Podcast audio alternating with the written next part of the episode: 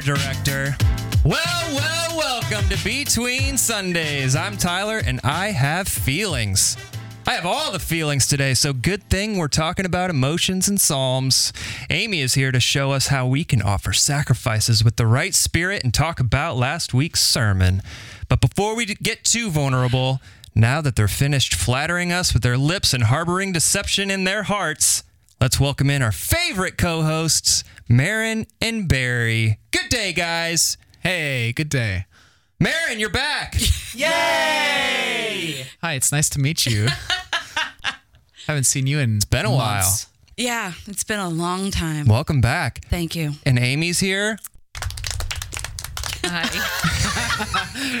Some tepid applause. That was Welcome back, Amy. Thanks. I feel very, very welcome Amy, to is this your fourth week in a row? Fourth week in a row. In a row. Yeah. Give her another hand, Tyler. Yeah. because really. I'm not gonna lie. It, I really, it was that was still tepid applause, and I'm a little. I wish, yeah. Well, I standing O would have been really fun. I'm gonna be, miss it though. I'm not gonna lie. I like it. I Yeah. like hanging with you Well, you'll all. be back other sometime. than missing Maron because she adds quite a bit to the Yes. to the thing. But I'll we're be glad back you're here that you're a guest. Yeah, and this Yep. is fun, and I'm glad you're back. Thank you. It's really good to Thank see you Thank you for holding down the fort. Thanks. Keeping them in line. Yeah, well, I'm Yeah, sure. Isn't it hard? Oh, Maron, we missed you. I missed Yes. y'all. I really Uh, did. you don't have to lie. I ain't lying. Look at my face. That's pretty serious. It's a truth face. Okay. well, um, so let's talk about. I w- we've got a jam-packed show.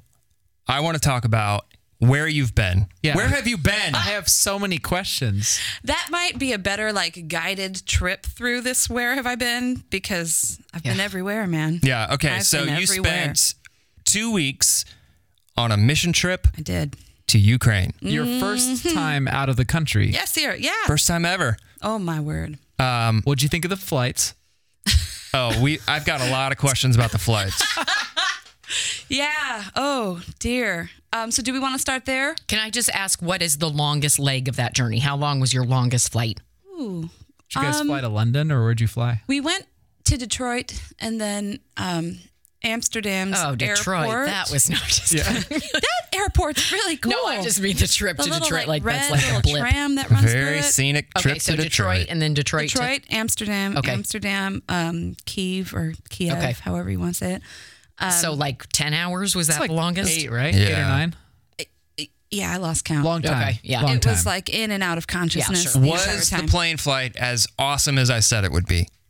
Awesome? Like don't- the food is good. Unlimited movies. Tons of hot towels to your face. the hot towels were neat. See? They were unique. Yes. Yeah. I tried to save little things like the slippers and Yeah. you know, don't show save my those. kids. Don't save the hot towels. Those, No. Those get gross fast. That fast. would have been bad. I did manage. I told Jed yesterday five flights total there and mm-hmm. back, and I didn't use one airplane bathroom, not once, Why? Wow. what? because I didn't want to. You didn't stay hydrated, that's for sure. Did you wear diapers?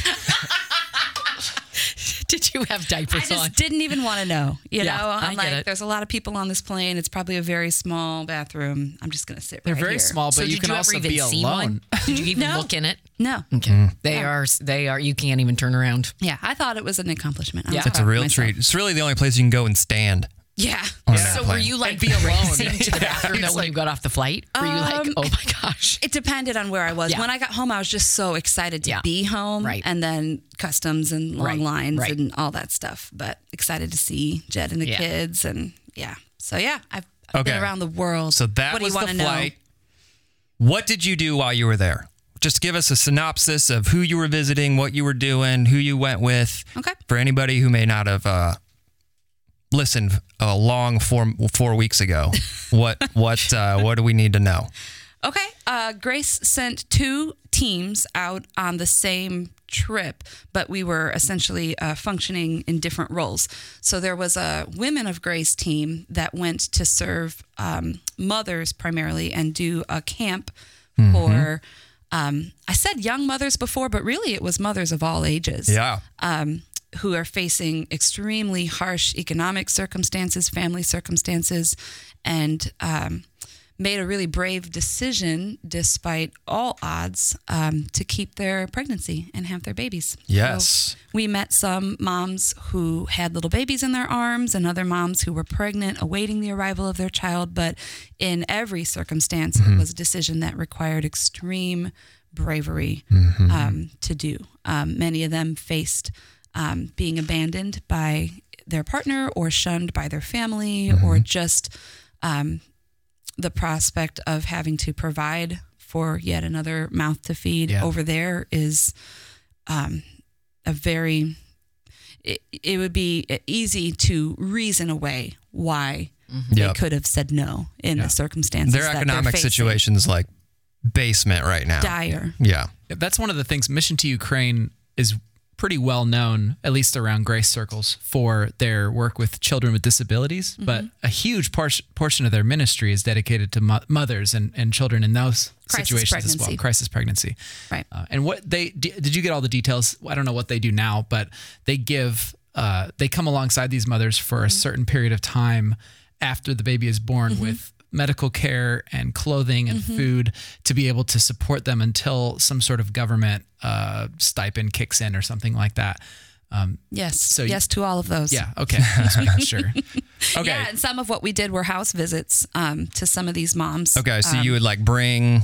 yeah, we would bring uh, supplies, things that they would need. Mm-hmm. Um, it was really um, obviously a culture shock uh, for those of us, especially those of us who have not left the country. I've seen poverty in America, but I've never seen poverty like. Yeah. I saw it there. So what's what? Can you describe one of the scenes that you saw that maybe would give us a picture of what you're talking about? or maybe something, a moment that really stuck Yeah. with you. Oh, I can do all of those things. It might take hours, but I'll try not to take your hours. Um, so we went to um, three house visits total, I want to say. And the first house visit was like, whoa, this is shocking. Like there's holes in the floor. I'm thinking if our whole team piles into this kitchen, we're probably going to fall through the floor. Um, just kind of visually shocking. Um, a communal kitchen type situation.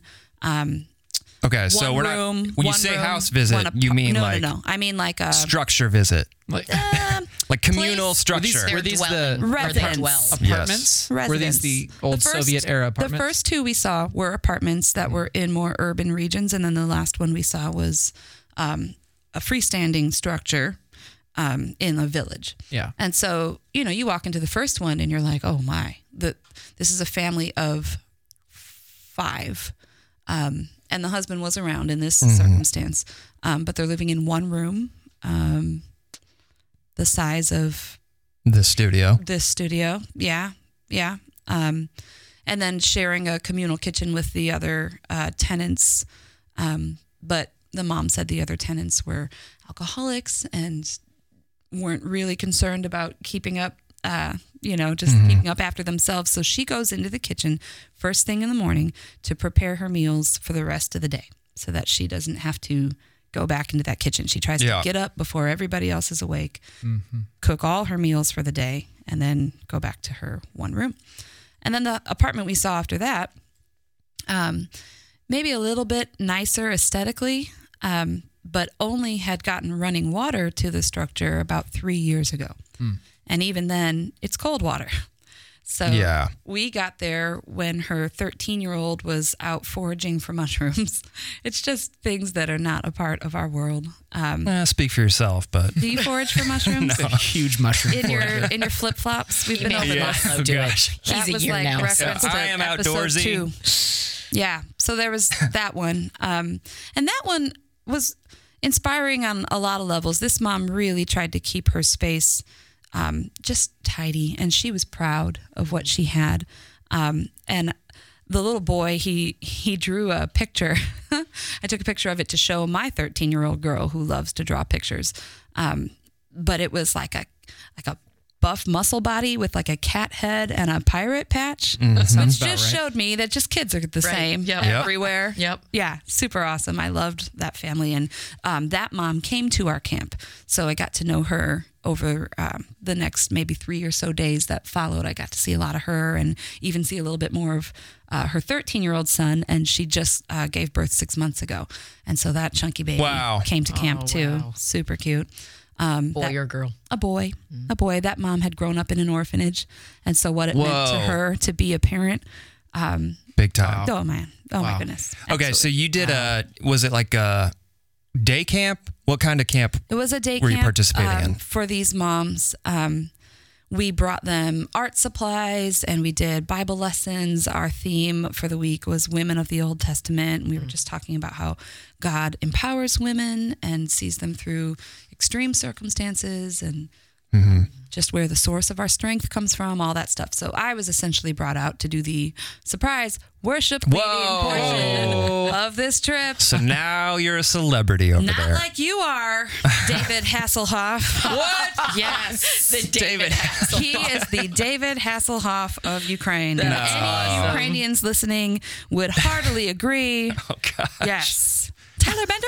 Tyler Bender? That's all I heard. As soon as they Yeah. found out I was in any way associated with you, I have billions of You got the messages TB from bump. Well, that's great because in devoted- this you- country, you devout you're not followers. I got to be loved in one country. It's not going to be this one, it's got to be Ukraine. So, okay, so you were leading worship for them Yeah. at this camp. At the what day were camp. some of your impressions? What were some of your experiences like? Well, people ask me, how does that work? Like, I don't speak Ukrainian, I don't sing in Ukrainian. Um, so, the answer to that question, they gave me a list of about 10 songs that they were familiar with in their language. And so last year, I made backing tracks um, for some other women from Grace who had gone out. I know uh, Tim Ayer's wife, Jennifer, was one who had gone out to lead worship last year. And I made them essentially like glorified karaoke tracks, you know? Um, and so this year, Too much work. no, Oh, okay. No. Okay. Perfect do, amount when of work. When do I ever say that? um, yeah, so they give me a list of songs and I kind of get them all in order. And then on site, they have a projector and a screen. And the top portion are the lyrics in Ukrainian, and then the bottom portion are the lyrics in English. So we all just sing at the same time. Yeah. And it's cool. Can Yes. I tell you? It is cool sounding. The Ukrainians are very loud Yep. like super loud. I love it. They worship with total abandon.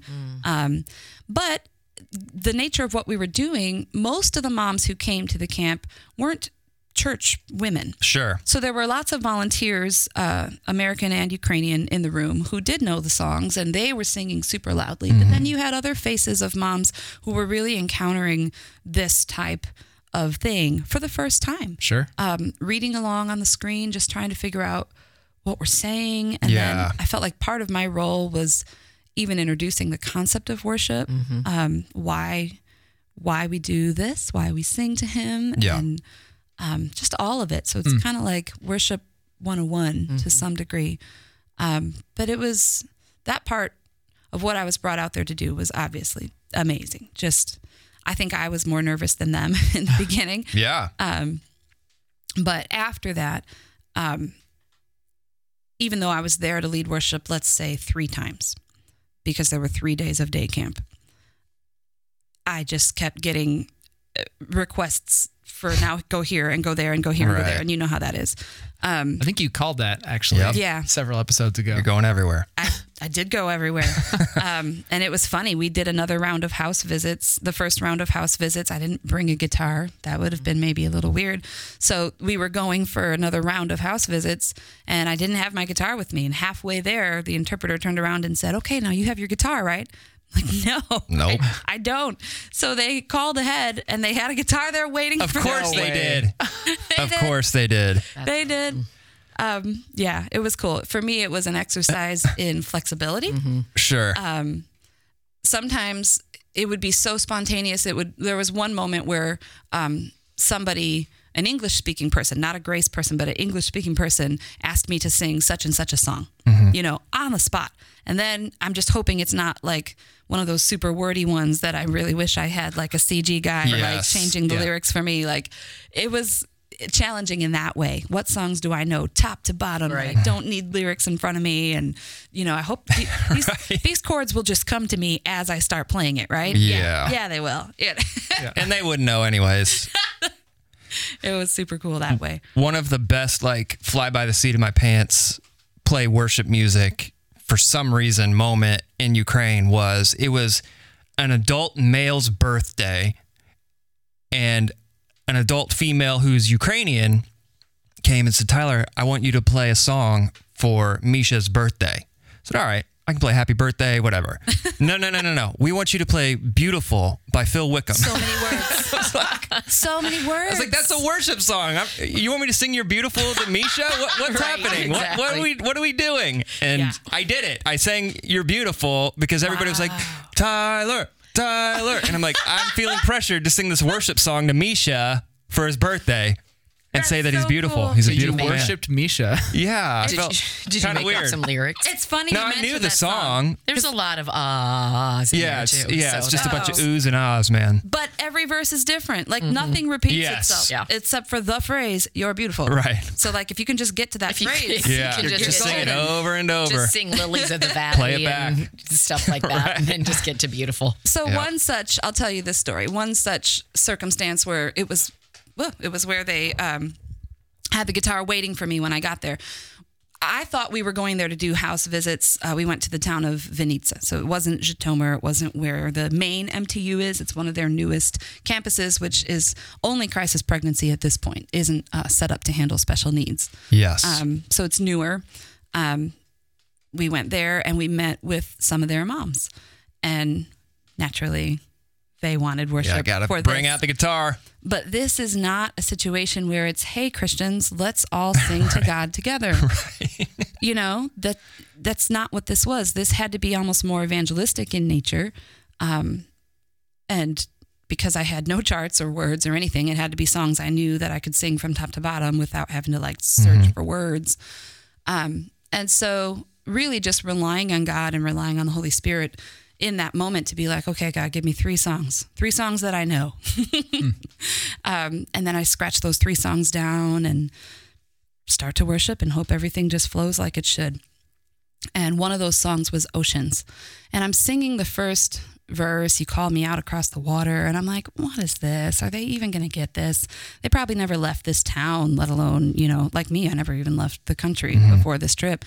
What are they supposed to get from this song? And having the freedom to lead worship that way, I wasn't, I had made tracks for myself, like backing tracks, because they had those last year. So I thought, Yeah. um, I didn't want them to miss the synth and the drums and the bass and the fullness. So I had made stuff and put it on zip drives and was ready to play along with that.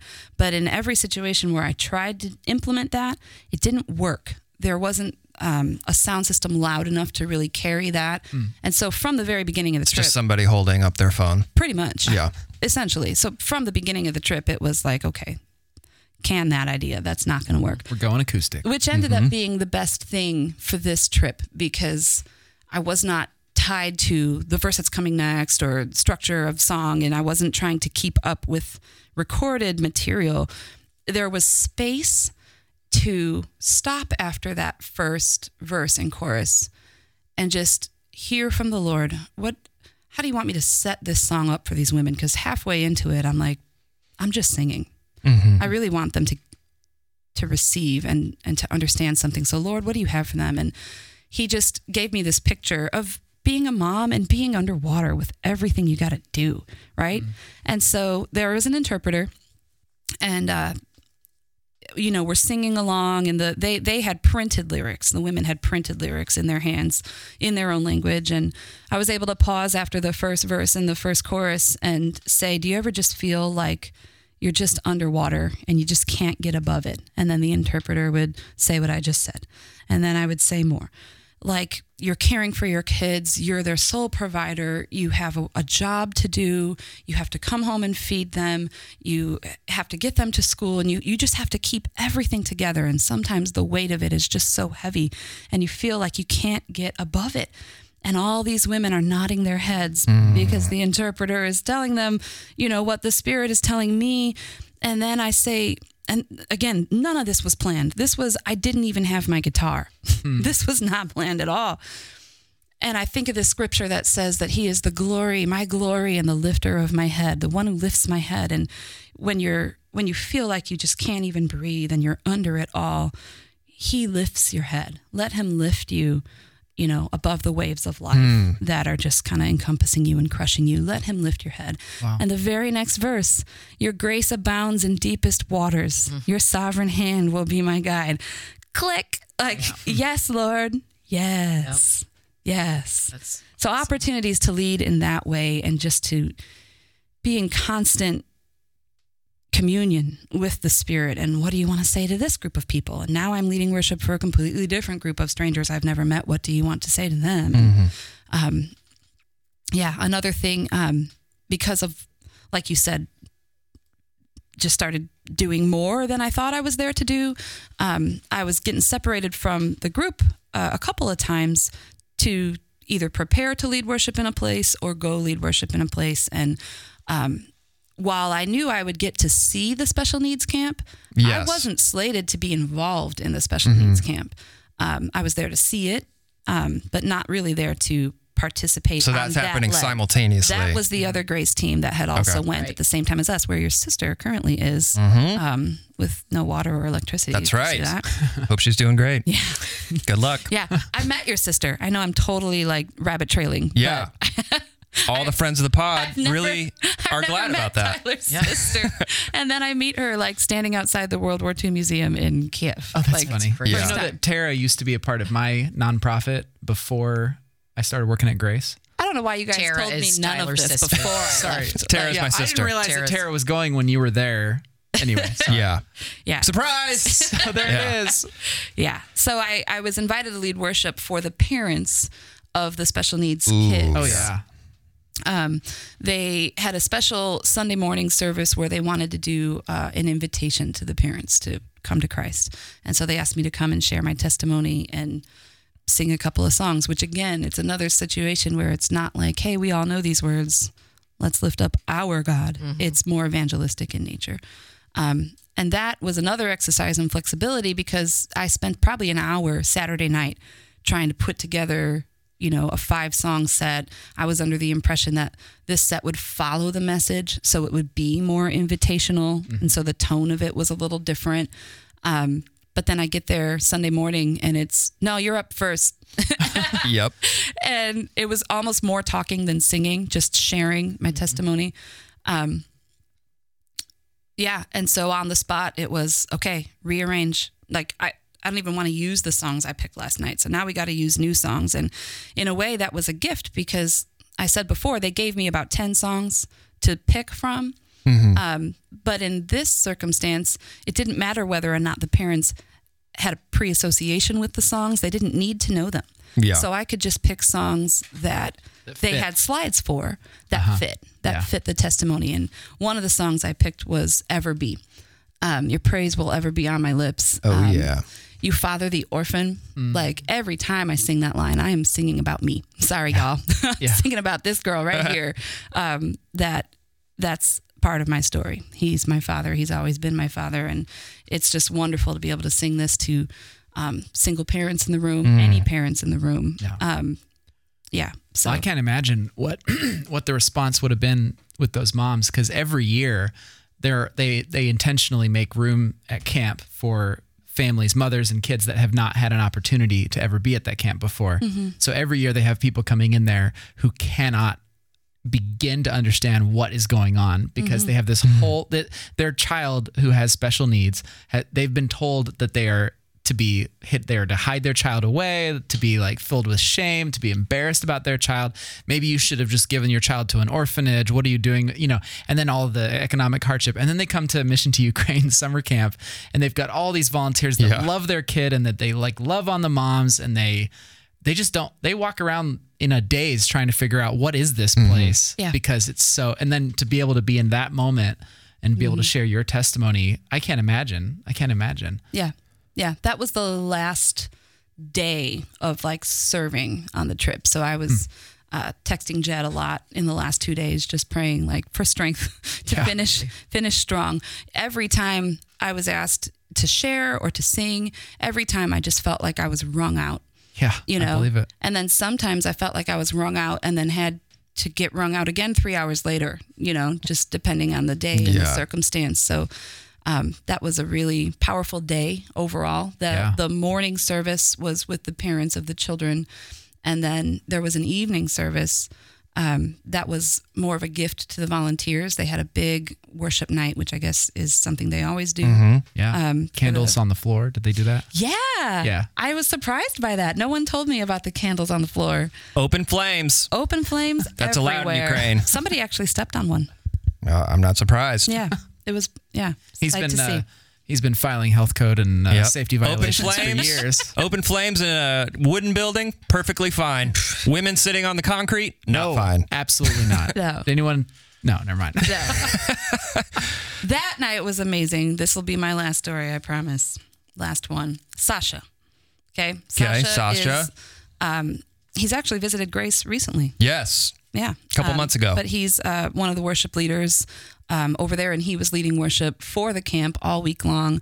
And he wanted a block of worship in English for our English speaking volunteers at the Mm-hmm. camp, and then another block in Ukrainian, but all like together. Yep. And his reason was every year, you know, the American volunteers come here and we have this worship night, and the Ukrainians dominate because they just sing so Yeah. loud.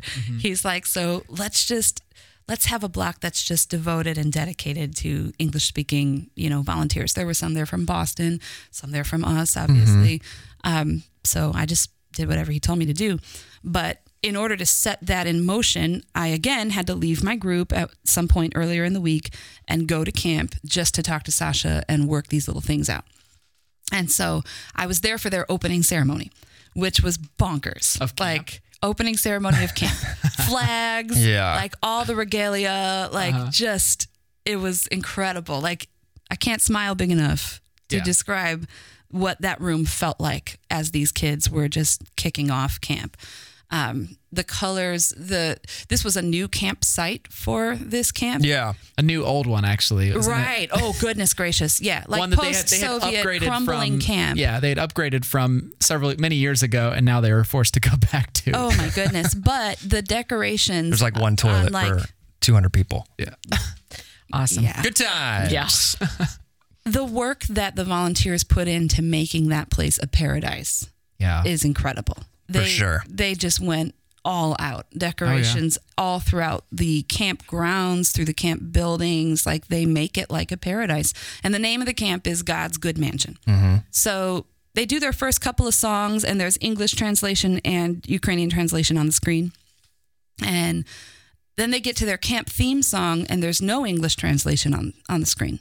But that's okay. I was a little bit taken aback at how adult and melodic this was. It wasn't Yeah. like a little kid theme song. right. Um, and then the first verse, I'm like, why does this sound familiar to me?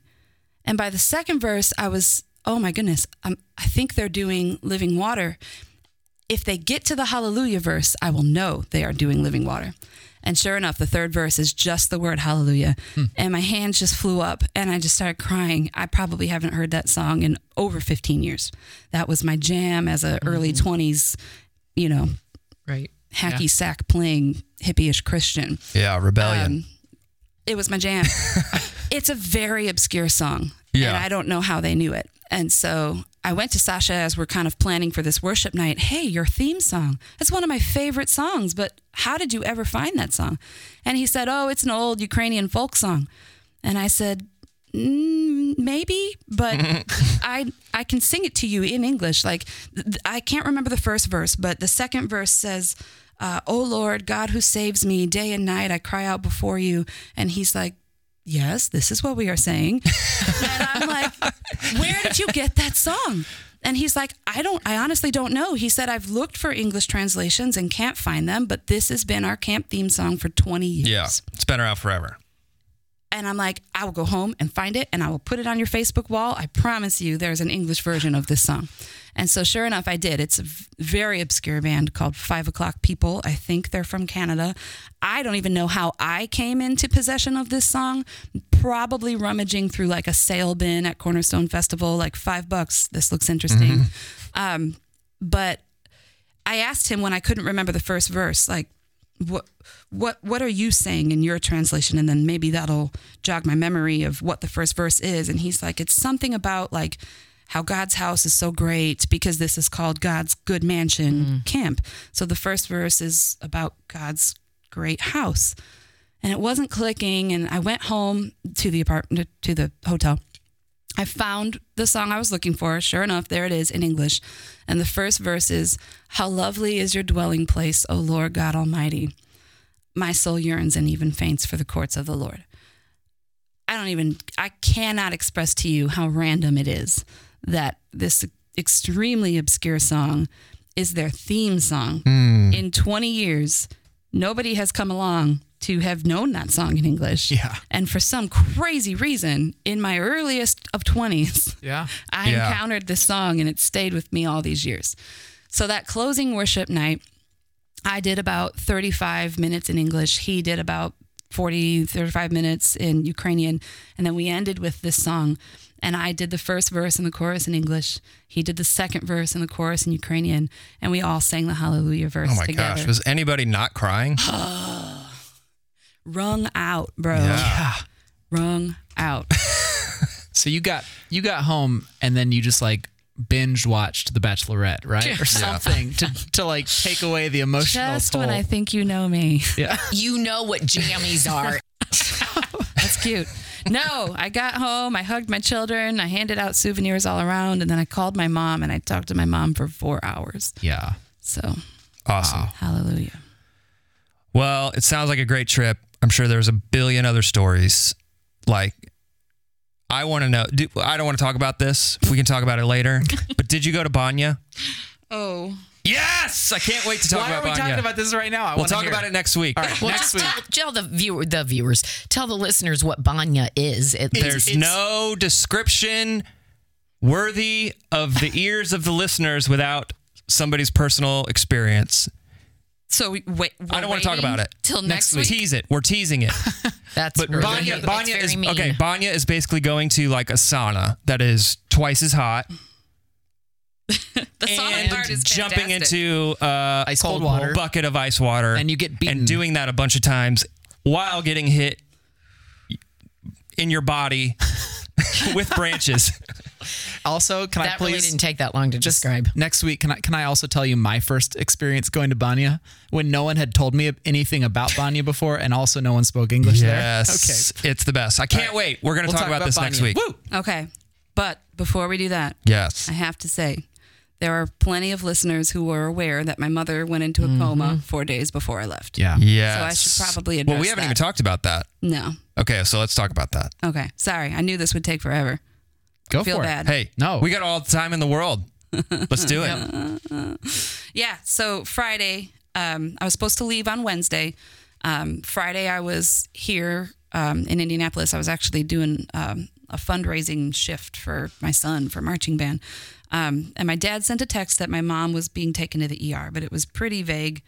Um, so I called him, and he said that she had suffered uh, three seizures and um, had passed out.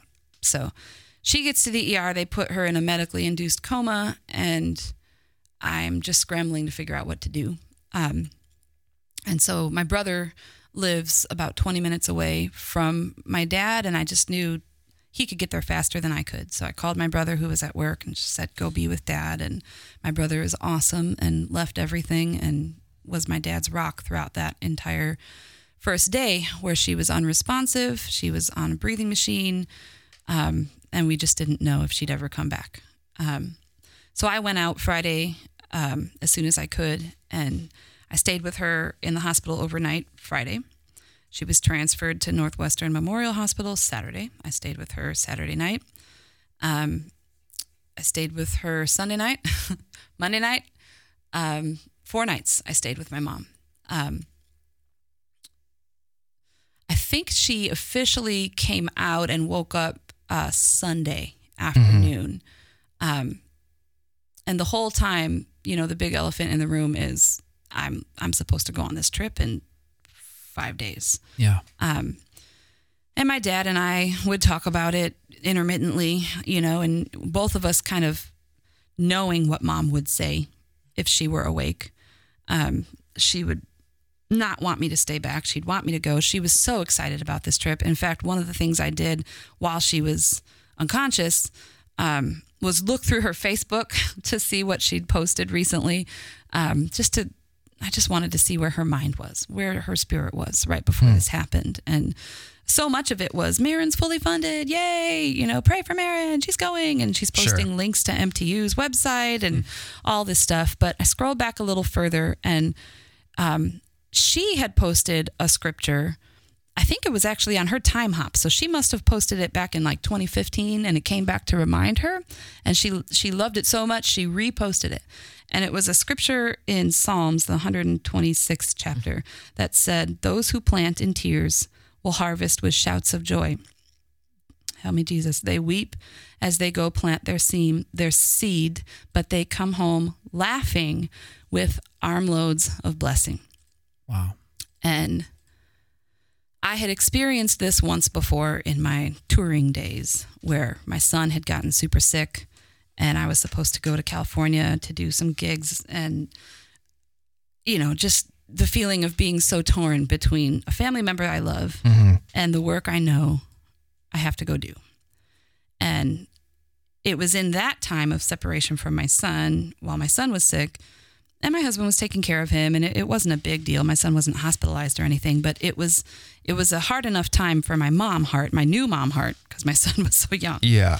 um, I came home from that trip to California feeling like I had, like I've described this in concert so many times. I felt like I had arms full of souvenirs, like bags full of souvenirs on each arm, but they weren't physical souvenirs. They were stories and just the memories of what God did. And all of the blessings that I came home with were so weighty, they felt like bags on my arms. Like, hmm. look what God did. And I wrote a song in that moment to kind of commemorate that. And so here I was again facing a very similar but times a thousand situation of not just going to California and leaving my kid in Chicago, but going across the ocean and leaving my very sick mom in Chicago. Yeah. And she posts this verse about sowing while weeping and going in tears, but coming home laughing with armloads of blessing. This is what we mean when we say that the word is alive. There is no other book on the planet that could have spoken to my moment of need like the word just did with one scripture. And that was all I needed. Whether my mom was going to wake up or not, I knew I, I have to go. The blessing is she did wake up and she prayed over me. Oh my gosh. And I clutched her and just shook as I wept. And she prayed over me, blessings as I went, um, like just commence, you know, whatever. Um, and so it was in that strength, it was in the strength of the word and the strength of my mom's faith and a full trust that God is good and I'm going to come home from this trip with armloads of blessing that I went. And now you've all heard just a little taste of what happened. And I, I talked to my mom for four hours. This is not a four hour podcast. I could go on and on and on about the armloads of blessing that I have come home from this trip with. Um, So let that just be an encouragement and let that be a testimony to what we're talking about with this bring your own Bible thing. It's it's life. It's strength for the journey. It's food for the journey. It never returns void. There's nothing else like it. So be encouraged, y'all. And we'll see you on the other side of Sunday. right? Wow, man, Maron. Ah, that was so good. Yeah. God is good. We're so glad you're back. So you saw any cool movies on the plane or I did actually. I don't think I'm allowed to talk about that on this pod, but One of the uh, good things about hearing your story is that Grace Church sends out like dozens of trips with hundreds of people that are having similar experiences Absolutely. Yeah. all summer. Yeah. And so I wish we could invite everybody to talk about their experience going on these trips and experiencing God and And not just adults, our students. Oh, yeah, are- for sure. going out in droves doing this as well. So there's a trip super right now. They're watching on Facebook Live. They're in uh, London. Yep. Oh, cool. Hi guys. Hi. I love them. Yeah. I know who went there. Yeah. It's a good so team. Lots of fun folks. yeah, it's so cool to listen to your story because I know that that is a snapshot of all the people Yep. that are being Yes. impacted this summer. Yeah. So thanks for sharing that. And it's a perfect te- segue because you just talked about the Psalms. That's what I do. Guess who else talked about the Psalms last weekend? Amy Christie. I'm an emotional person. Amy. I am. So you spoke about the Psalms. We've gone through all kinds of books of the Bible. Um, BYOB, we're in week, I never know this, eight. Eight. I Eight. think this was week eight. eight. Yep. And uh, you you talked to us about the Psalms. Yes. And a lot about how um, they give us permission to feel different things. And I loved it, by the Thank way. you. I sent you a text saying, yes. Thank you. That was Fantastic. So nice, Tyler. Yeah. To get a kind and I mean, sweet text from you. yeah, I a didn't, rare- it's a I didn't rare thing. expect It is. I- I- to declare I that will, publicly, um, but I will keep it forever and always. Can you read it like Yes. out loud? Read So- the text from Tyler. Yeah. Oh, we'll edit that out. Not for Facebook. We can't. That's true. that is true. Dear Amy, it was all right. oh my gosh! Thank you. You spoke. you, you Tyler. spoke today. Do you want me to read it? Uh, yeah, go ahead. Okay. You were so good today. Such a gifted communicator. Awesome job. Whoa. Yeah. High praise. You did from, it. From You TV. really did it. That From Tyler sounded Bender. genuine. It, it did. Oh, Yeah, and I didn't That even have a almost sounded- snarky response. I couldn't even come up with Yep. anything. I was just like, "Thanks, smiley face We- emoji." That's we went there. We did we it. did. We were kind. Yep. So you talked about Psalm 51, Yeah. world behind, world of, Yeah. and world in front of the text. And um, we don't need. I don't want to go into the details of all the worlds, but Right.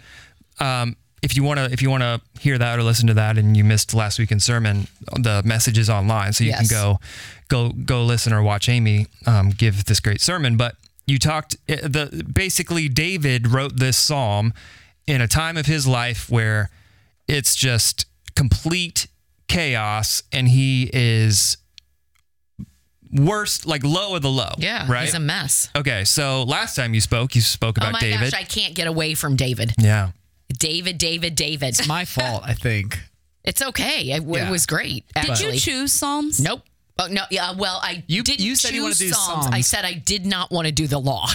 Okay. At first, that's I was scheduled for the law, and I looked at Barry and I was like, "Oh, please don't make me do the law." And then somehow he was like, "Well, what do you want to do?" And I was like, I'll David take and a- Bathsheba. I'll take a parable. I'll Yeah. take the Psalms.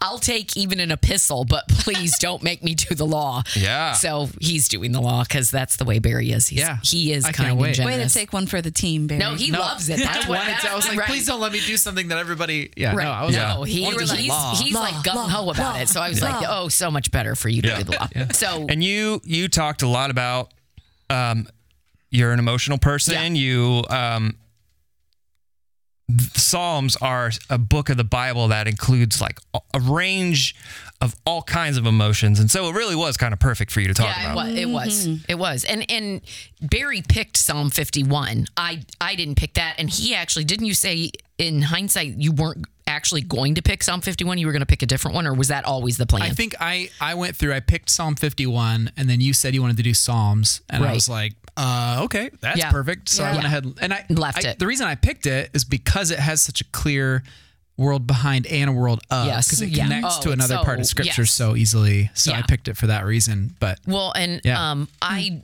the very first time I ever spoke, I I chose David to speak about because we were doing Mm-hmm. heroes of the Bible, and I Dave said pick what you want, and I was like, oh, thank you. Like I've never Mm-hmm. spoken before ever, and now I have to pick the person and figure.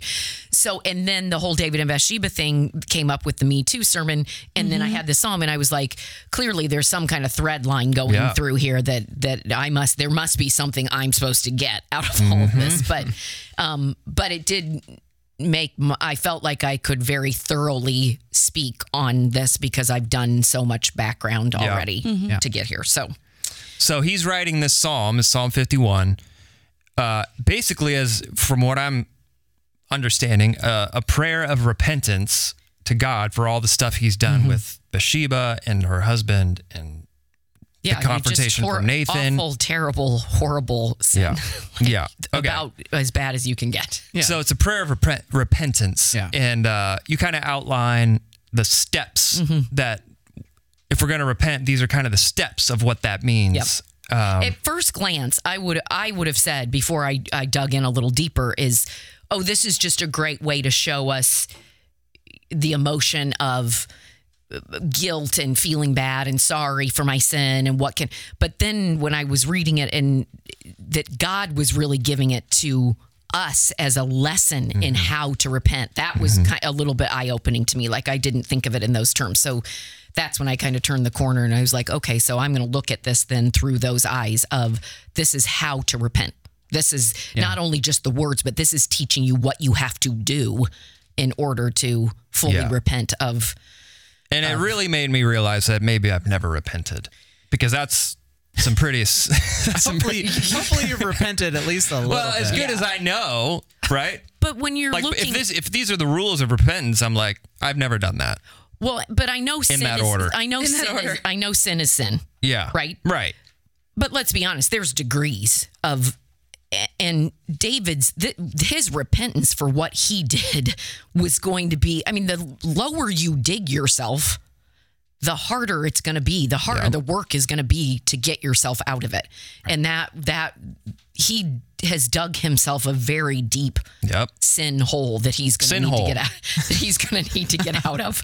And so yeah, it was I mean when he's saying created me a clean heart, he's he means the whole shebang. Like my whole heart is a mess. Mm-hmm. Yeah. He's I love I mean, this is what I love about the Psalms is how because they're poetry, the imagery is so evocative and so deep. And it's for him to say, I recognize my rebellion. It haunts me day and night. You get this image of him unable to sleep, Sleep. pacing the halls, Yes. just overwhelmed with his own. Have you ever felt like that? I have felt Yes, like I that. have, I have felt Well, like I, I sleep probably like a will baby. the first time I sin. Oh my god. That's a joke. Jesus. that is a joke. No, yeah. That's whack. Get him. Absolutely. Yeah. No, you feel that's that way. Especially if it, for different people, it's probably different things. For me, if I ever cause someone public embarrassment or if I shame somebody and I, oh, yeah, that'll keep me I'll be in sleepless knots. nights. I'm yeah. in knots. Yeah. sometimes You can't, your And- stomach's in, in a, and then I will say this too, as as a parent, mm. you you will also feel that kind of pain for your kid if your kid is in any kind of Yeah. cycle of sin or something that you're Mm-hmm. seeing that they can't that they are either unwilling or incapable. You will lay a, you will it will haunt you day and night Yeah. if as they're well. in a sin hole. That's going to be a new. It's new. It's a buzzword now. It's turned. I've turned it. Get it's out a of new the sin hole. New Yeah. catchphrase. So the steps to repentance. Yep. Acknowledge the goodness of God and his unfailing love. Number 1. Number 2, acknowledge your own sin. Yeah. Number 3, acknowledge that the true sin you've committed is against God. Mm-hmm. Hmm. Number 4, ask God to purify or forgive you. Yeah. And number 5, make God lots of promises that you'll never do it again. Yeah. Just No, I'm kidding about that. Yeah. I was going to say the hard work of repentance, but then that you will take what you've learned from this and what you've gained from it and help Yeah. others return, others who are having the same problems or other problems return to Him. And then ultimately that you will proclaim His goodness and praise Him for Yeah. the work He's done in your life. And isn't this supposed to be like for us to have as, as an example and to practice corporately? Like when it says for the director of music, a psalm mm-hmm. of David. Yeah, what's up with that? That's what I was curious about. Like looking into it, it is a book of deeply felt inward prayer, but many of these were put to music and meant for corporate purposes. Um, one I of the saw that and I was like, oh, this is for Maron. I don't need to pay attention. right exactly yes that's yeah. i would have done the same um, there was one of the cross references i came along um, was second chronicles 29 verse 30 um, so i guess this would be a world of the text Yeah. sort of Yes. thing um, and it says moreover king hezekiah and the leaders commanded the levites to sing praise to the lord with the words of david and of Asaph, another one of the psalm writers. So they sang praises with gladness and bowed their heads and worshiped. So they were employing these Yes. in their courts of worship. Mm-hmm. Um, can you imagine singing this one? No. right? I had Can the same problem with this that I had with Paul's poetry. It's like, none of this rhymes. I can't Right. sing this. I don't know.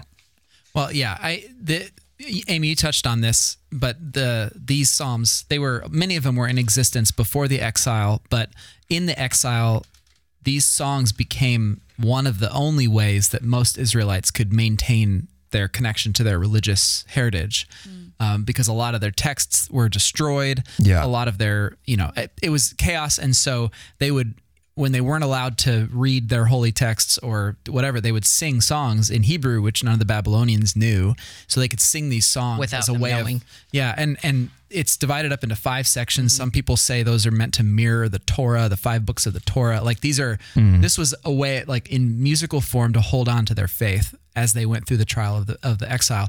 And so afterwards, it became such an integral part of what their worship looked like and how they how they interacted with God that it became sort of codified and you started having these these little uh superscriptions or whatever they're called beforehand like this is to be sung with uh what's the, the one that we're looking at Oh, later? A right. sheminith. A sheminith. Yeah. Which May may or may not be Is that a type of guitar? eight stringed instrument or Yeah. eight an eight Eight note, eight note lowest note.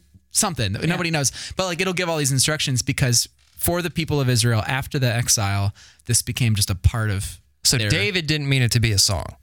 No, he did. He was Oh, a he did. poet. I mean, poets write for people to read. Okay. And as a king, if he wrote this, uh, when he wrote this, it was meant to be done and you know for the for the nation to understand and for the nation to use. Do you think he wrote it and then the Israelites like made up the song and he was like, "That's not how it goes." That's not what I meant at all. yeah, I oh, don't know. major key, not minor. Yeah. I don't think this would be in a major key. No, I don't either. No. I think minor actually works really well. Oh, okay. So what? I, when I was listening to you speak, I was like, it, it struck me, and even reading the scripture, I was like, man, I should write my prayers down more. Do you guys write your prayers down? No, Sometimes.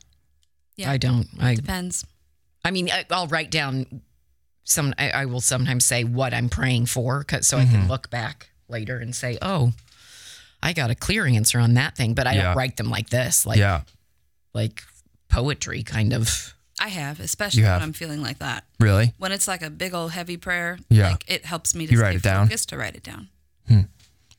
Have you looked back on that Yes. and what happens? I have a lot to look back on. 'cause I've been writing down prayers for decades now, but um, some of it is what David must have felt looking back on this. Like, wow, I remember what it was like to be there.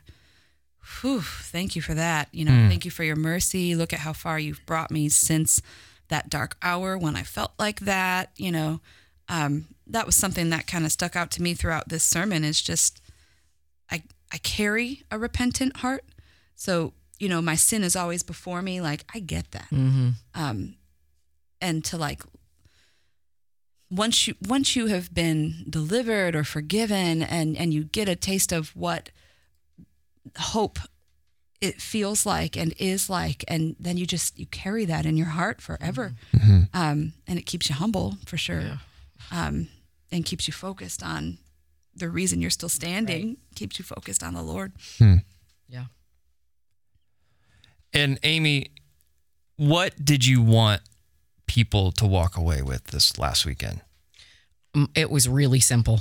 I had two two things that I wanted people to walk away. Um, I need to do this, and I can do this. Read I- the Bible yep. and understand it and Yep. feel. I wanted people to walk away saying, "Oh, I, number one, this book is life changing. Mm-hmm. There's nothing else on the planet that will change my life like this. I believe that wholeheartedly, and I can totally do this." yeah. this is not I, I can i can look read this book and dig into it and learn something and gain something from it mm-hmm. and it will and possibly it will change me if i Yeah. allow it to so that's that that was really mm-hmm. Really simply what i wanted to do Well, Yeah, I brought this this you can't really see it podcast listeners, but my daughter was sitting next to me in service and as she often does, she writes um, little comics. Um, she draws depictions of what you're saying. So I brought this to show you when you were touching on the uh, Nathan portion of this story of David and Bathsheba. She writes this two frame little comic with like essentially a speech bubble coming down from above. That would be God saying, Tell him he messed up, dude. come on, dude. then here's here's little Nathan saying, "Yes, God." And then the next frame is Nathan with angry brows pointing at King David saying, "You messed up, dude." and King David is repenting. So I love it. She got that. Nailed it. And this part is a little bit messier. I had to have her explain it to me, but she drew a heart that's torn and battered and dirty and has the word sin. And then someone with a spray bottle in their hand and a rag saying, let's get down to business. Yes. Awesome. And the spray bottle is mercy and the rag is love. Whoa. And she got that from your sermon. that Amy. is so awesome. What's the bottle full full of mercy? mercy? Spray some mercy on you. Mer- And then rub it with love. and love. Oh, all right. That's A little really, bit of Windex. Really, Thanks, really Amy. cool. Wow. That sounds a little unsanitary, but I love it. I just think Good. that's so cool that she number one listens like that. Like But that's just one example. Like whether or not a child is drawing these things out or not, that's just to say that y- you you are a clear communicator, and you're clearly communicating the rightly divided word of God, the message of God. So it was you. it was really a great joy this weekend. And um, what was really cool is Annie, who turned 15 on Sunday. whoa. It was her birthday. I gave her a shout out. It, I Almost knew I time could to because I wasn't being ta- I wasn't being videotaped, you know, for the campuses Yeah. on Sunday. So I did say happy birthday to her because I mean, you were streaming to hundreds of people, but who would okay. have no They idea were- who you're were talking like- about. But I told said it was my daughter. anyway, she had a sleepover on Saturday night with a bunch of girls over on the west side of of Carmel, and um, she brought them all to church with her. Cool. So she had like Nice. eight eight of her girlfriends here. She said, "You guys got to come to church. You'll love it." And my mom's speaking. And so all these girls came to That's church, cool. and I just Right loved on. that. And so one of them was like, um, "I run the FCA Fellowship of Christian Athletes Yep. um, at at the high school. Would you come speak?" for free, Oh, sure, Yeah. for free. It's high school. Just looking And for those was like- honorariums. I just, I was like, how cool is that? Like, it just Are was you gonna do cool. it? Oh, yeah. Cool. Yeah. I mean, just it, like, it's not a big deal. They have all sorts of Yeah. speakers come from all over the place. You're but super athletic. yeah, yeah, I can totally speak to athletes. Just ask my kids. I'm, Yeah. I'm a super athlete. But I just thought it was so No, cool yeah, that that's she that she thought it was awesome to that these girls could come to church with her yeah, and she that wanted she them to come. invited them is huge. And I just loved that there were young women out there watching a woman live into her calling mm-hmm. and knew and sat there and thought, if there's one girl in the room that was like, huh, I didn't, I'm not sure I knew that was possible. Mm. Yeah. It is. Yeah. Right on. I just love it. I love That's it. awesome. That's fun. It is fun. it's fun. Talking about sad emotions is Yeah. fun. Well, you did talk about vulnerability. Yeah. And that is something I want to talk before we move on to the next segment. Vulnerability. This is something I don't know if you guys have always seen the value of and like embraced, but I definitely haven't. And so to hear somebody from a pulpit speaking on the importance of feeling and emotion and that God gives us permission to do these things and be mad and uh, question um, and be vulnerable in front of Him was super important for me to hear. And I, so I wonder um, for you guys, what what about vulnerability is so important for everybody to understand? Yeah. Well, I think first of all, you you touched on this just then, but one of the things that I love that I think ties so much of this together when you talk about emotions and you talk about the Psalms, because these are not Psalms that are teaching you propositional truths or that are making theological claims. They are they are expressing the deepest emotions welling up from the heart of a human. These are emotions that every human mm-hmm. experiences from rage and joy and and all these things.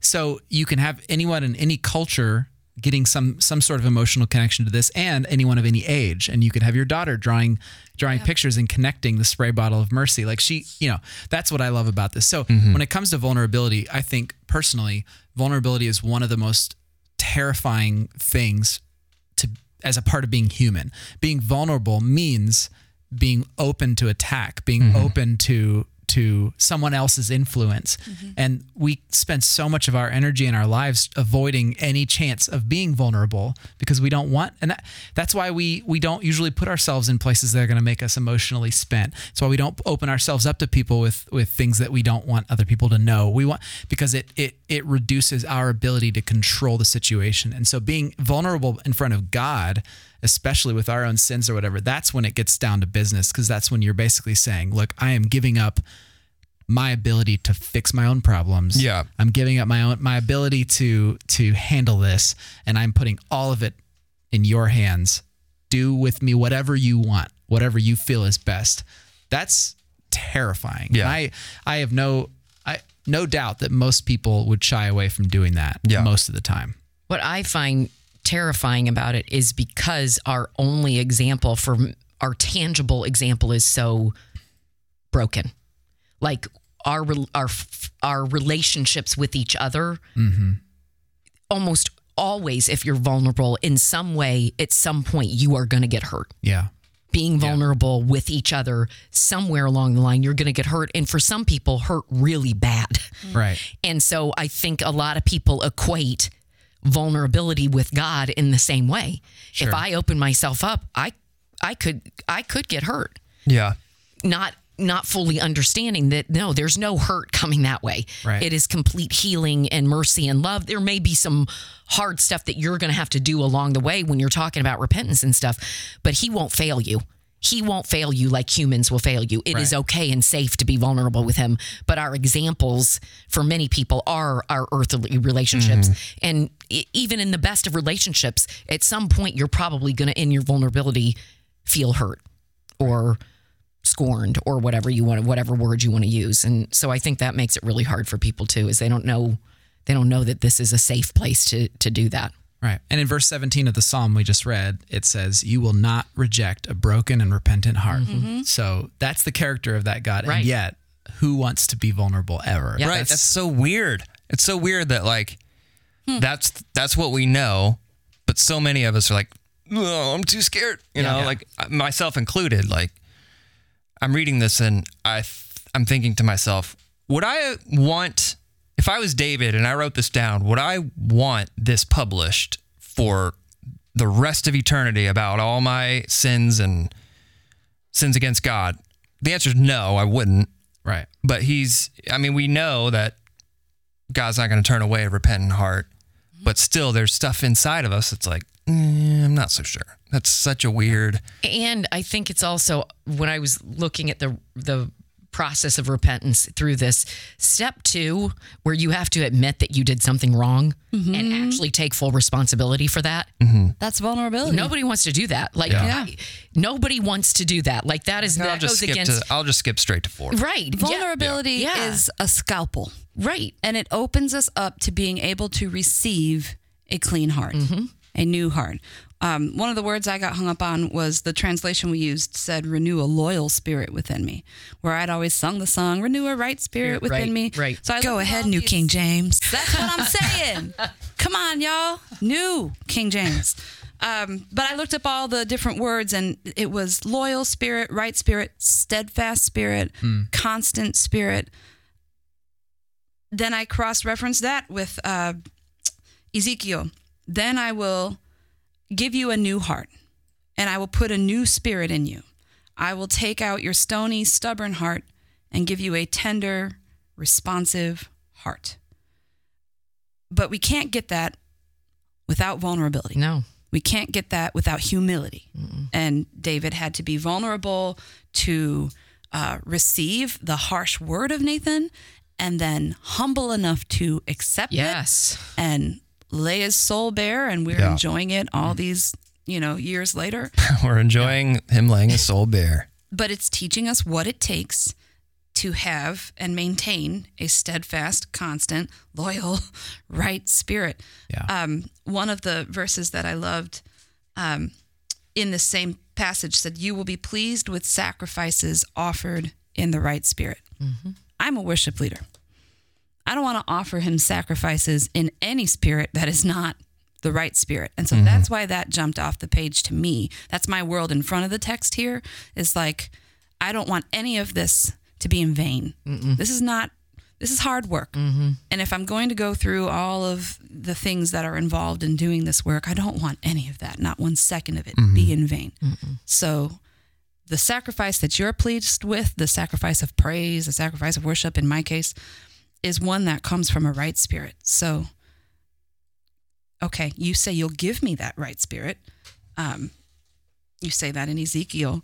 Um, yeah, just I'm opening myself up to that. What does that mean? And okay, Lord, vulnerability is the scalpel that opens me up to receiving a right spirit. Wow. Okay. yeah Okay. that's cool Say what you will about David and all of his mistakes. he ensured that for the rest of time, humans would know what happened to him mm-hmm. and how he how he went through that process mm-hmm. of opening himself up to God. Yeah. That's why he wrote this psalm. He could have papered it over. He could have rewritten the history. Mm-hmm. He made sure this was left for future generations. Yep. I'm in the middle of reading the book, uh, is it The Secret Chord.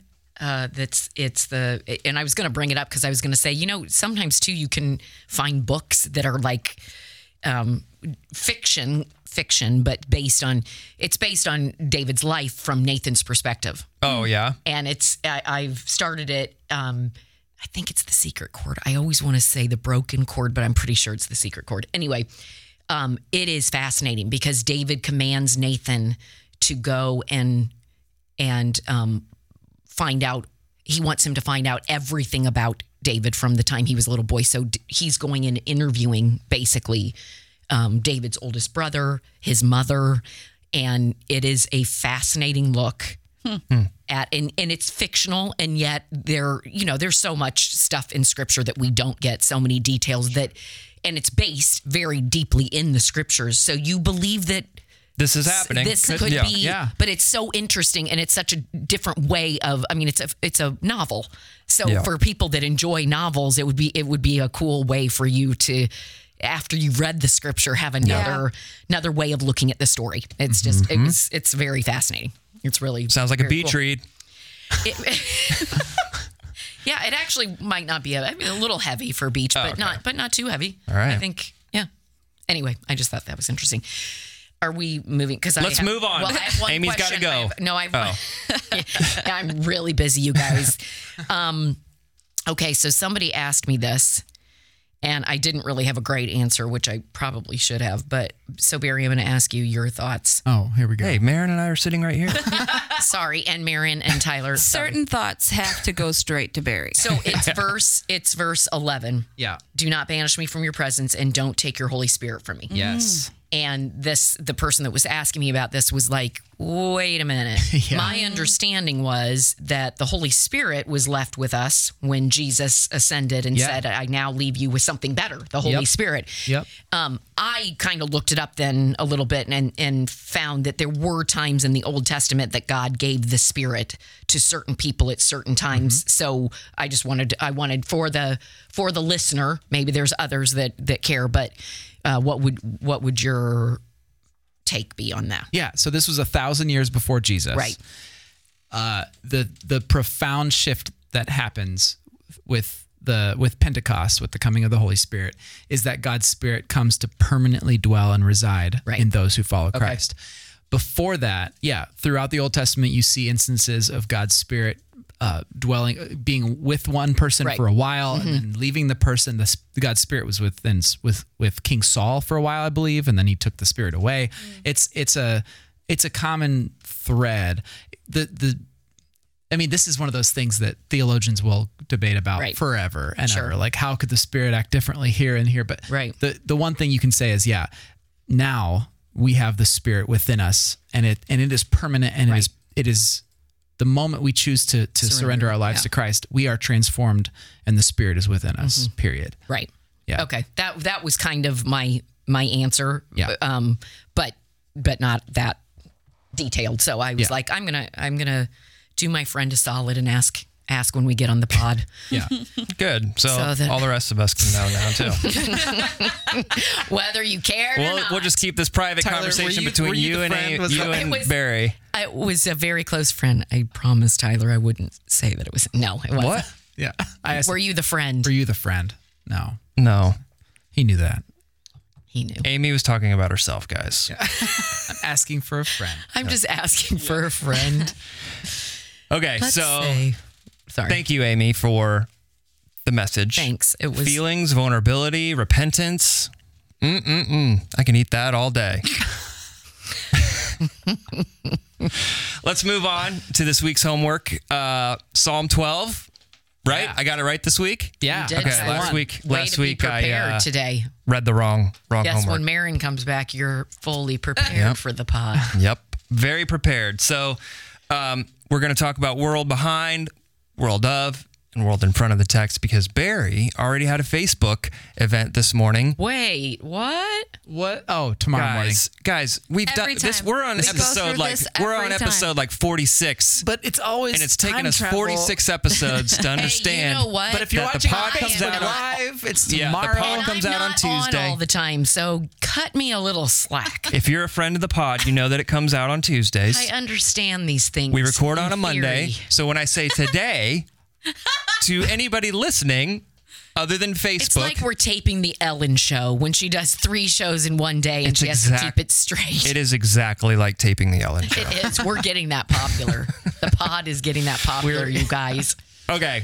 Psalm 12. i I'm going did ju- kind of include myself. We're uh, Yeah, I'm we- not part of the mm-hmm. pod. I just not so have been on fast. You there. are. Not so you fast. are. Four weeks. You're one of four us. weeks. I'm going to read the psalm Do and it. then we can just jump right into the world behind the text, okay? All right. Got it. Psalm 12, verse 1. Help, O Lord, for the godly are fast disappearing. The faithful have vanished from the earth. Neighbors lie to each other, speaking with flattering lips and deceitful hearts. May the Lord cut off their flattering lips and silence their boastful tongues. They say, We will lie to our heart's content. Our lips are our own. Who can stop us? The Lord replies, I have seen violence done to the helpless, and I have heard the groans of the poor. Now I will rise up to rescue them, as they have longed for me to do. The Lord's promises are pure, like silver refined in a furnace, purified seven times over. Therefore, Lord, we know you will protect the oppressed, preserving them forever from this lying generation, even though the wicked strut about and evil is praised throughout the land. That was the right That was the right all one. right, yes. Okay. Every time I start reading scripture like publicly, um, and I see people like pick their heads up and look at me, I'm like, oh, I'm reading the wrong thing, or I'm in a different train. Okay. Or you're just not reading it very well. yeah, or I'm yeah. I'm like, Just did I reverse something? Yeah. Okay. I picked this one for two reasons. One, it's short, Yep. and two, it's very different than Psalm 51. Yep. So different. It's not about personal relationship with God. It's about like it's about one. injustice. It's Yeah. about like Cutting off lips. yeah, lip cutting, Cutting off. off. lips. and I just like the way we will lie to our heart's content.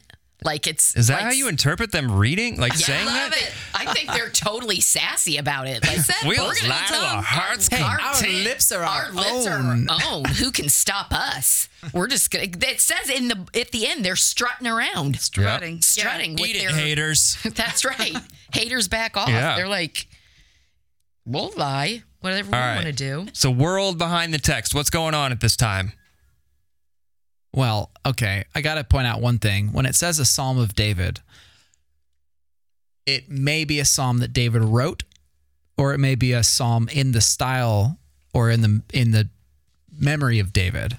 So that's just to be clear. So there's not in I mean Psalm 51 100% David wrote that one. That's his psalm. This one uh it could be just a psalm that is in the tradition of David or something like that. Or he could have written it himself. I forgot to say that this is for the choir director. So Kendra, I hope you're listening. Yeah. Uh, all that to say, all that to say, regardless, in in whether David wrote this or it was written subsequent to him, uh, this is the cry of the of the people of God from generation to generation, especially in ancient Israel, when when it was so hard to find people who consistently followed the law and consistently obeyed the commands of God.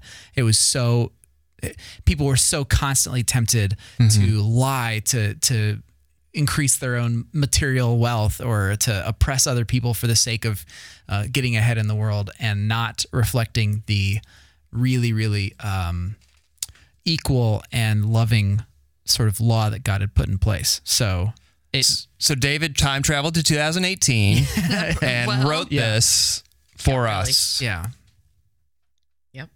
Okay. World of the text, right? Or is there what else? There's a is- couple things we could point out. Uh, Yeah, let's point it out. Silver refined in a fire. Um, Oh, that- yeah. that's one of the ways that they would make silver purified. Because when you when you ore get the silver ore out of the ground, it's going to have a ton of impurities, a ton of other stuff in it. So to do it seven times, the number seven at the time meant um, completion. It meant ta- taking something all the way to the end. So purifying it again and again and again, taking away everything that's mm-hmm. impure. By the end, it's so pure. It's it's ideal. And so Okay, so they're uh, very familiar with that. Like yeah, the an- uh, that image would have been one that people would have been like, "Oh wow, that's yeah, this really is pure, really good. Yeah, yeah. And for us to pay attention when we see the number seven in scripture, oh yeah, Why? yeah. because it's what he was saying. It's like the Hebrew number of completion, or like mm-hmm. perfection. Yeah. Okay. Seven and 40. Both kind of have that role. All right. Yeah. Well, world of the text. Okay, world We'll of the text. Fly through it. Fly through it. All right. What do you got? World of the text, Maron. In All right, case I you got one. forgot, I f- since you've been gone. Yeah, because Most- like, I would have said that the crucible thing was world of. It but is. That's world it's behind. both. No, isn't it's it? both. It's world behind because it's like something they did back then, but it's also world of because that's an image that you see a bunch in other places. What? Thank you. Yeah. Thank you. Refining in a furnace is uh, everywhere in scripture. Keep looking for it. Sorry, You'll guys. I have it. to pause to wave at my friend Lolly. No, Maron. Doing it. All right, we're gonna have to edit that out. uh, um, one of the world of the text aspects that often it works great in poetry, which is like a third of the Bible, uh, but doesn't work so well in like narrative necessarily, is to actually look at the verse and the and see how. Uh, ideas are repeated. Hebrew poetry, in particular, uses this a lot. They repeat certain things, and I noticed this. I don't know if there's anything to it, but I noticed that if you look at verses 1, 2, and 3, uh, it shows the faithful have vanished from the earth. That's a something that you see with your eyes. Uh, neighbors lie, speaking with flattering lips. That's something that you hear. You hear the lies, you hear the speaking. And the third one, uh, may the Lord cut off their flattering lips and silence them. That's an action. So there's a seeing, there's hearing, and then there's an action. And when you look at verse five, it says, I have seen violence done to the helpless. I have heard the groans of the mm. poor. Now I will rise up to rescue them. Whoa. Don't know what that means. I just think it's neat. It's cool poetry stuff. Yeah. When you see like those kinds of things repeated, those are you can look for that in Hebrew poetry. You'll find it all the time. That kind of stuff. Hmm. Yeah, I also I don't know if this is anything, but it seems like there's a rhythm to what he's talking about. It's like complain he's complaining to God in the first two verses, right? He's complaining and then he's telling God what he wants God to do. God responds to the complaint. And then it always ends worshiping God for because he will come through for justice or something. Like it seems like that is a is a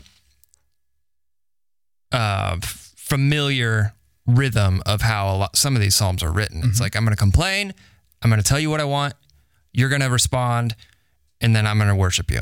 Is that accurate or no? Yeah, it, there's different like styles of psalms, and people go to they spend all the time trying to classify them into this genre or that. Uh, but but yeah, very common when you get a supplication psalm like this, where they're asking the God asking God for help. That it it will follow up something like that. They'll, they'll explain what the problem is, and they'll beg God to do something, and then they'll say, "Look, we we know you're going to come through for us because Yeah. that's who you are." Yeah, I think it was in. Um, Amy, can you uh, speak into the mic? oh, yes. I was comfortable in my seat, so I was. Um, Let's look like professionals here. I'm sorry. I I yeah, I'm very sorry about that. Um, I think it was in Goldingay's overview of the Psalms that I was reading that they fall into basically f- four categories. Um, you are great. Mhm. Saying to God, "You are great." Help was another one. Uh, the third was "I trust you," and the fourth was "Thank you." I thought that was That's really cool. I haven't thought heard that, that. was really interesting. And it, and Yeah. he said it as like um, first we say to God and to one another. He put in parentheses, "You are great." So he it, he just put it. He that was in just his overview piece of the Psalms that I read in that in the books that we have out in the lobby, which everybody should look at because they're very very helpful. Mm-hmm. Um, like this one? This one, Amy? Yes, like that study one. Bible. NIV Cultural uh, uh, Background Study Bible. Yes, they're they're. I mean, yeah. Yeah. Oh, this this is awesome. Yeah. An- another thing to notice when you're reading a psalm like this, world of the text, is to look at what are the other psalms around it about. Mm-hmm. And in this case, they're almost like almost all of them are like, God help. The, the wicked are doing terrible things. Yeah. I'm in desperate need, and it's that's It's sort of the the- theme of this section of the Psalms. Yeah, and I, I will just reiterate too for people the the nine minute um, Bible Project video on the Psalms is awesome. I mean, if you want to understand Nine it, minutes. that's got why that's for why I didn't sh- that's why I didn't show it in service. But nine minutes is not that long for the average person. It's it's the same as a YouTube YouTuber video. They're actually longer than that. So anyway, YouTuber What is video. a YouTuber video? you know people that are on YouTube. Insta because I know those things. anyway, um, no, but that it's very it's A very YouTuber helpful. video. what do you call it? I'm gonna go get on the YouTuber. Sin I can't hole. say YouTuber. Sin hole. What? My kids say that. YouTube. She's a right. YouTuber.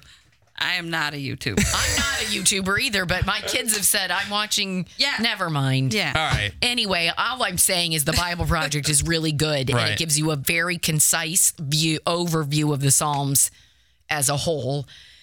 Sin hole. Yeah, they've got the Bible Project has some really great YouTuber videos. Yeah. One question I had, which was Never helpful as I dug into this, um, I'm I'm reading all of this, a Psalm of David, um, talking about the poor and the needy, and I'm like, why would a king spend so much time talking about the poor and the needy? Um, why would a king? Why would that matter Yeah. to a king? But then, as I tried to look up the background of this, it said it was written um, in Saul's reign. So, who was David during the time of Saul's reign? And Right. why would he be so sensitive to the plight of the poor and needy? Right. Right. Last born shepherd boy. And then a little bit later, he was the oppressed guy, fugitive, being hunted by the king. Mm-hmm. Yeah. He's hmm. got plenty of plenty of stuff to talk about from that. Yeah. Interesting. Good Yeah, and then observation. who would that make him as a king? You know, mm-hmm. maybe that's why he was so receptive to Nathan's story of then he stole the young guy's sheep or the, the guy's only sheep that he cared for, let him eat out of his own cereal bowl. Right, You know, and then right. the king slaughtered that sheep. Right. And David says, kill the man. Like, Right. that- Because I used to be the man Yeah. that was the poor on the poor side of the spectrum. Yeah. And Well, now I realize I've become I've become the the wicked man. Yeah. And you know the book I was telling you about? It's fiction, everybody. I'm not saying that You did is say that three this is the gospel, but there there's a theory in there about um, David's uh, how he was viewed by his father, Jesse, and that that he was really shunned by his What father uh, what book youngest. of the Bible is that in? I told you it's not. oh my word! It is a very interesting theory, though. If that were the case, how that shaped him as the man that he became in Yeah. all sorts of ways. If he, the being the youngest and being shoved out with the the sheep as opposed to living in the home, it was just. It's a very interesting, interesting theory. I Cool. I found it very interesting and. You know, I like drama, so it, it makes for a, a good story. But it would, ex- I mean, you know, our relationships with our parents and the way that we're raised and stuff very much, you know, um, sometimes dictates who Yeah. we are or, or informs who we become. So, anyway, that's just a little, little fictional tidbit. I didn't say it was from the Bible. What about world in front of the text? Do I care about the plight of the poor and needy? That was Do you? probably one of the yes, actually, I do. Um, but no, that if it if it matters enough to David to write a psalm about it, Yeah. if injustice matters enough to David to write a psalm about it, does it matter that much to me? That's one of my world in front of the text takeaways. I think mine is just, yeah, like, uh, God, I know you're going to protect the oppressed, preserving them forever from this lying generation. Like, I know that. I'm going to hold on to that, even when it feels like, even when it feels like the wicked, the, Strut around. the wicked strut about and evil is praised throughout the land. I have to hold on to the promise, just like refined silver. The promises of God are pure, and so I'm going to maintain hope and mm-hmm. optimism in the midst of a very wicked time. Yes. Yes, I would totally. That that's the part that hit me too. The mm-hmm. And end, one I day, mean, God will cut off their lips. Totally That'd be cut them off. Right. It's okay to be angry about injustice. Yes. Right. This is, you know, Amy said in her sermon that the Psalms give us permission to wrestle with God, permission to question, permission to, um, or it shows us words to be angry with God. This is one of those Yeah. words to be angry, not so much with God, but just with the, Situation the flattering yeah. lips and the boastful tongues and uh, the the wicked who freely strut. This is this is a tone of dissatisfaction. Yeah. And come anger. on, seriously, when was this written? And what is completely applicable to today? I mean, like this is Yeah. the world we live in. When you Nailed read that it. la- that last phrase, "the wicked strut around," and you know, evil is praised. That that is the, that's where we live. That is this the era we're living in, and so it is a bit of hope Yep. in the midst of that. And I believe a challenge, maybe not a direct, but an indirect challenge to us as the ones living now with the Holy Spirit dwelling in us, that we are called to be part of this forging ahead for the oppressed and for the least of these. And we're not to sit back and passively just say, well, the land's evil and they're strutting around.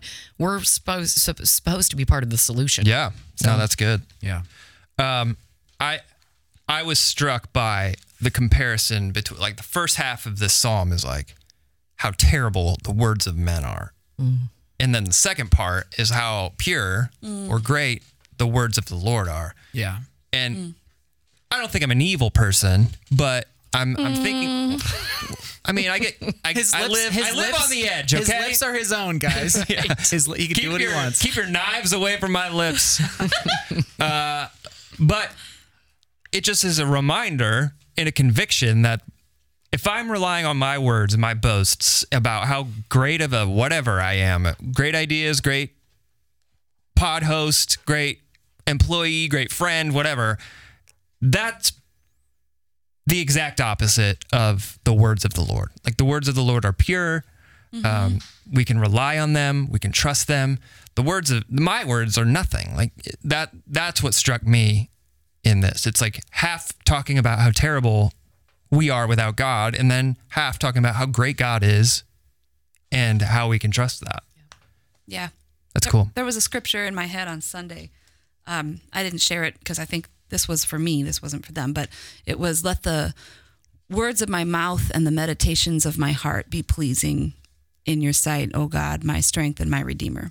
And I'm like, man, I need to say that all of the time. Are the words of my mouth and or the meditations of my heart hmm. pleasing in your sight right now? Mm. Like Yeah. the Lord really laid that on my heart heavy Sunday. Hmm. Hmm. His words are pure, my words are not. Yeah.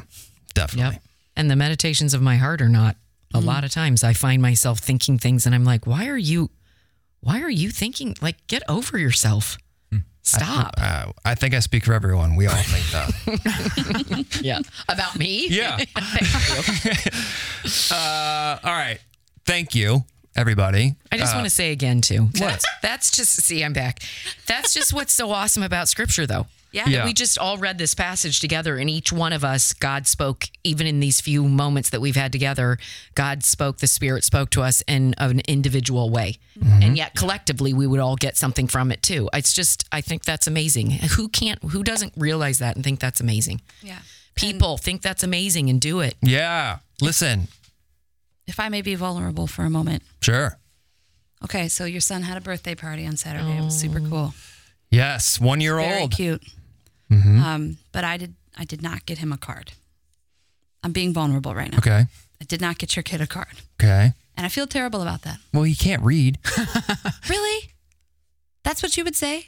what? Because I think your wife would see it differently. Now Oh, she does not have a card from me to put in the baby book because I did not get him a card Oh. because Jed said he can't read. That's what happened in the store. He's like, and if you get him a card, just write goo goo gaga. That's what he said. Yeah. I'm kind of with Judd, but Do we get babies cards? I don't get babies anything. My kids hardly had a birthday party until they knew it was time because I was like, yeah, that's a lot of money for them Well, to the never words know what of my mouth and the meditations of my heart were not pleasing in God's sight while we were fighting over whether or not to get your child a birthday It's all good. card. It's all good. Tyler didn't get him a card either. I so didn't get him a card. You're good. Sorry, Lauren. I barely showed up to his party. it's all good. Uh, all right. So what's next? What's happening next next week? Proverbs, wisdom. Yeah, Proverbs, Ecclesiastes, Job. It's gonna be good. Oh, sorry. Ecclesiastes Job. I just was thinking. What? 'cause No, no, there's no, a lot more to it. Proverbs. I'm like, Proverbs. It is Proverbs. Like, and No, I'm pretty sure Dad will be going through Proverbs Okay. first. So Okay. you're you're not wrong. I'm not wrong. So Dave will be here next Dave. week. Yep. Uh, Barry, you're doing your Facebook thing every Tuesday, Tuesday morning, morning. seven thirty. Uh, that's going well, I, I presume. Yeah, I mean, good number of people tuning in every week and Good. faithful. There I were just heard Ukrainians someone- talking to me about your bunny because they are tuning in to watch That's what the funny. bunny eats. Yes. See, You're that's worldwide. awesome. That's why. And uh, I just got an email from someone saying that their 80 year old mother doesn't ever miss it. She watches it every Tuesday morning. She's, Love that. she's a fan. That's awesome. Listeners, thank you for sticking with us. This is a longer episode, but we wanted to uh, wanted to catch up with Maron. Yeah. There's a lot to talk about. There's so much more to talk about. We're talking about Banya next week. It's going to be fantastic. yeah. And oh, uh, my dad wanted to make sure that I mention that the four foot swing set that I built or we built last two weeks ago, he fixed. Yes. So it is no longer mini. It's a regular It is a regular size It's swing set. size swing set Yeah. now. So my dad, he he sent me a text. He said, "Tell." I think Please he called him. everybody podnosticators. He said, "Tell all the podnosticators that I fixed the swing set." like, okay, got it. Oh man. So yes, thank you for listening. Thanks for sticking with us. Facebook friends, thank you for sticking with us. Maron, we haven't done a sign out. Can you please? We've been we've been waiting and waiting and waiting. Can you please send us out? Do justly, love mercy, and walk humbly with your God. And we will see you on the other side of Sunday.